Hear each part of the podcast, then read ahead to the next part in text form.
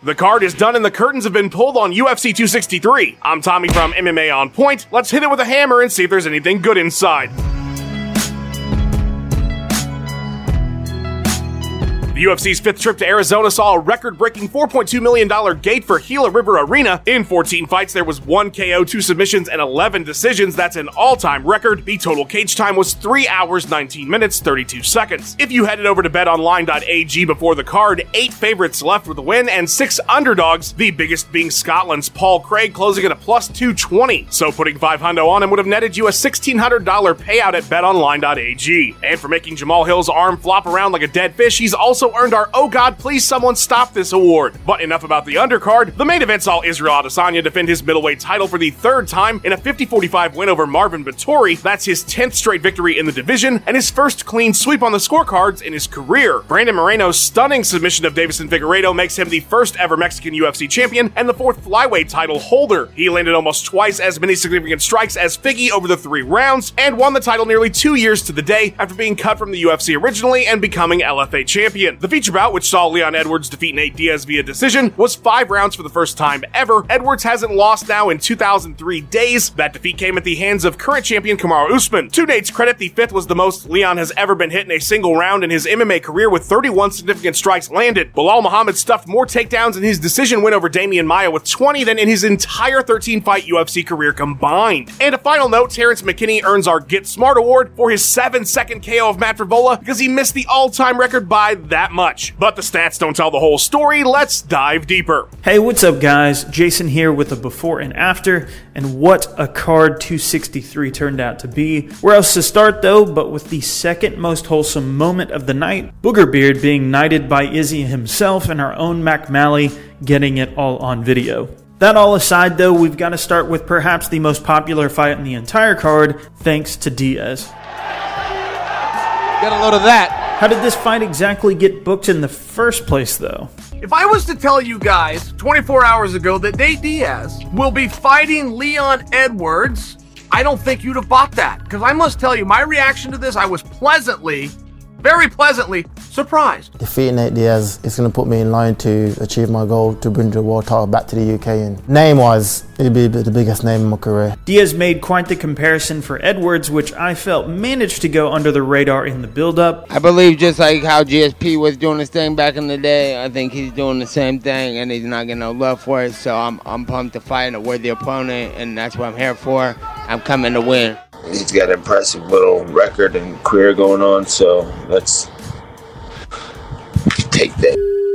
So, how do each of them think of their performances? Uh, no hate on Leon. Congratulations to him. And uh, why why why would you fight anybody but the, the top guy? Decent performance, you know. Um, uh, I thought I could have let my hand go, let my hand go a little bit more. Um, the last round was I got complacent, you know, and it, he paid he, he paid the price. So no matter what, though, I was not going down. No matter what, you know, I I, I had the will to win, and I, I wasn't going to let Nate take that away from me, you know.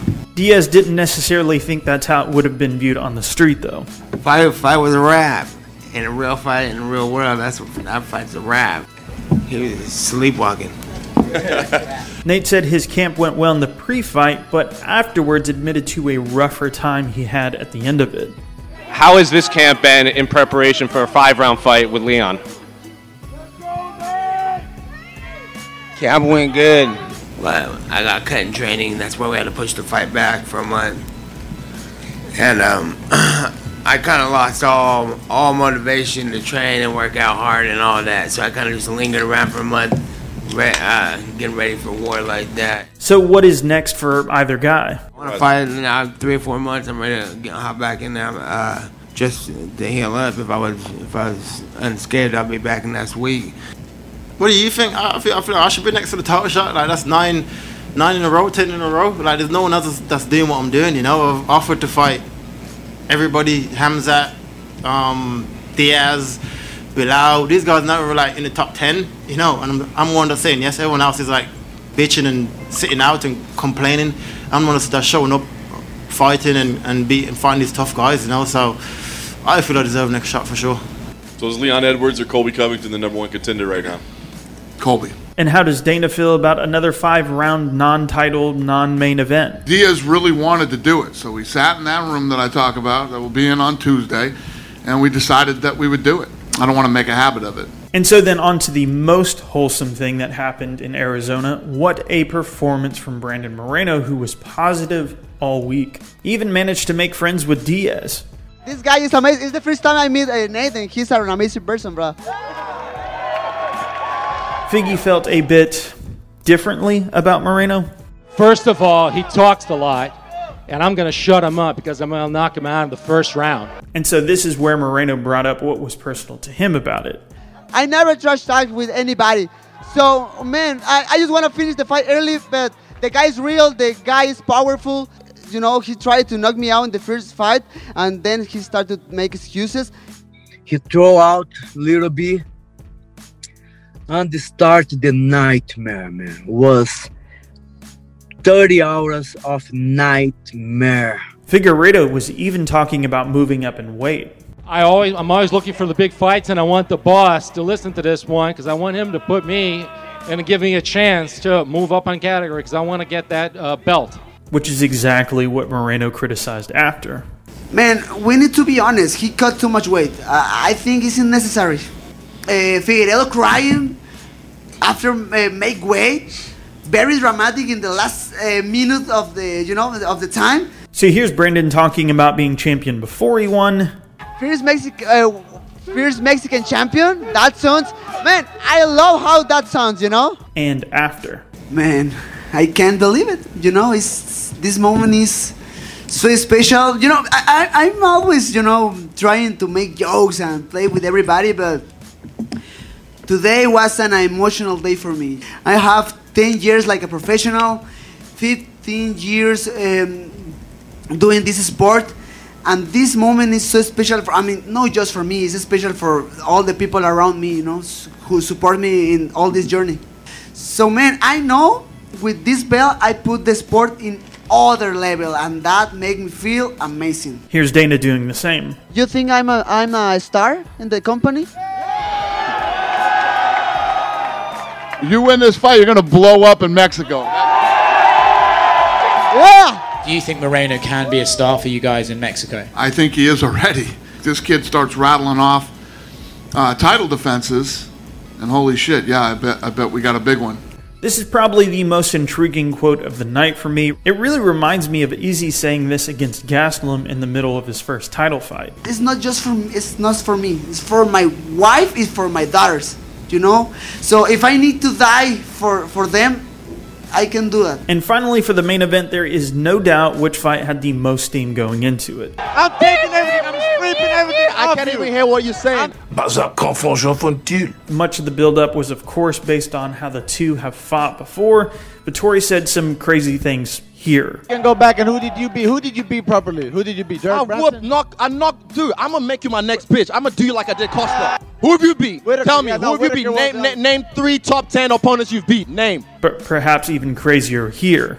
It's a vast difference. It's a vast difference. You In my- lost my against Romero. fight- You lost against me. In Pizzi's absolutely excellent piece that he did for this channel breaking down Izzy's fight camp, his coach Eugene Bareman talked about how Izzy was ready for the takedowns. Even gave Vettori some props about his work on the feet. but I definitely think his stand up is, uh, although probably to most people hasn't significantly changed, in my mind, it kind of, I think he's got markedly better stand up than he had in our first outing.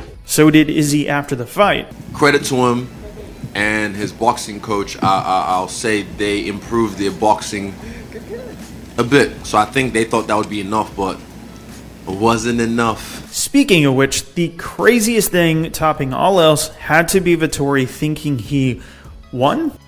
You can at least say I won that one. He's like, what? This this one? I was like, are you serious? He's like, I won that. I'm like, oh no, no, we can't, we can't. I just uh, Eric Cartman mentality, man. It just you got to believe your own bullshit sometimes. But hey, nah, it just it's it's it's part of life. Take it and let it let it improve you. So what do you do with him now? Adesanya, before this fight happened, maybe it was two or three days ago, um, we, we got the word that I want to fight again in October. He, he hasn't even fought yet, you know, and this kid's already talking about his next fight. I love that.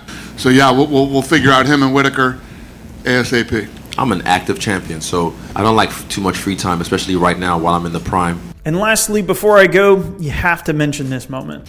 Jamal Hill's arm was not broken; it was dislocated. They popped it back in, and he has full range of motion, and the guy's okay. That's nuts. Now that we've given the card a thorough examination, it's time for a final analysis. 263 was the tale of three fights. For middleweight king Adesanya, it was back to showing why he's the best at 185. The failure of his double champ attempt doesn't seem to be affecting his legacy too much. He still felt like a very big deal out there. Bring on the Bobby Knuckles rematch. Brandon Moreno absolutely stole the show though. One of the all-time feel-good moments in UFC history. A near flawless victory after the brutality of his first bout with Figgy. I cannot wait for the trilogy. It may not happen right away, but you better believe it will happen. Flyweight is as healthy as it's ever been. And finally, we have the perpetually overlooked Leon Edwards. It's funny, both fighters did exactly what they needed to do here. Leon pretty much dominated throughout and showed why he is the elite in the division. And Nate's fifth round Hail Mary Blitz left Diaz fans feeling satisfied that the clock was all that saved Edwards. So for Nate, it's still marquees and pay per view points after that one. For Leon, it's still being perpetually overlooked. Seriously, is he ever gonna get that title shot? All in all, an interesting night. Now it's on to the McGregor show. Thanks for watching. Please give us a like and subscribe. We've got three new videos or more for you every single week. Let us know what you thought of the video in the comments below. Follow On Point MMA on Twitter and have yourself a wonderful day.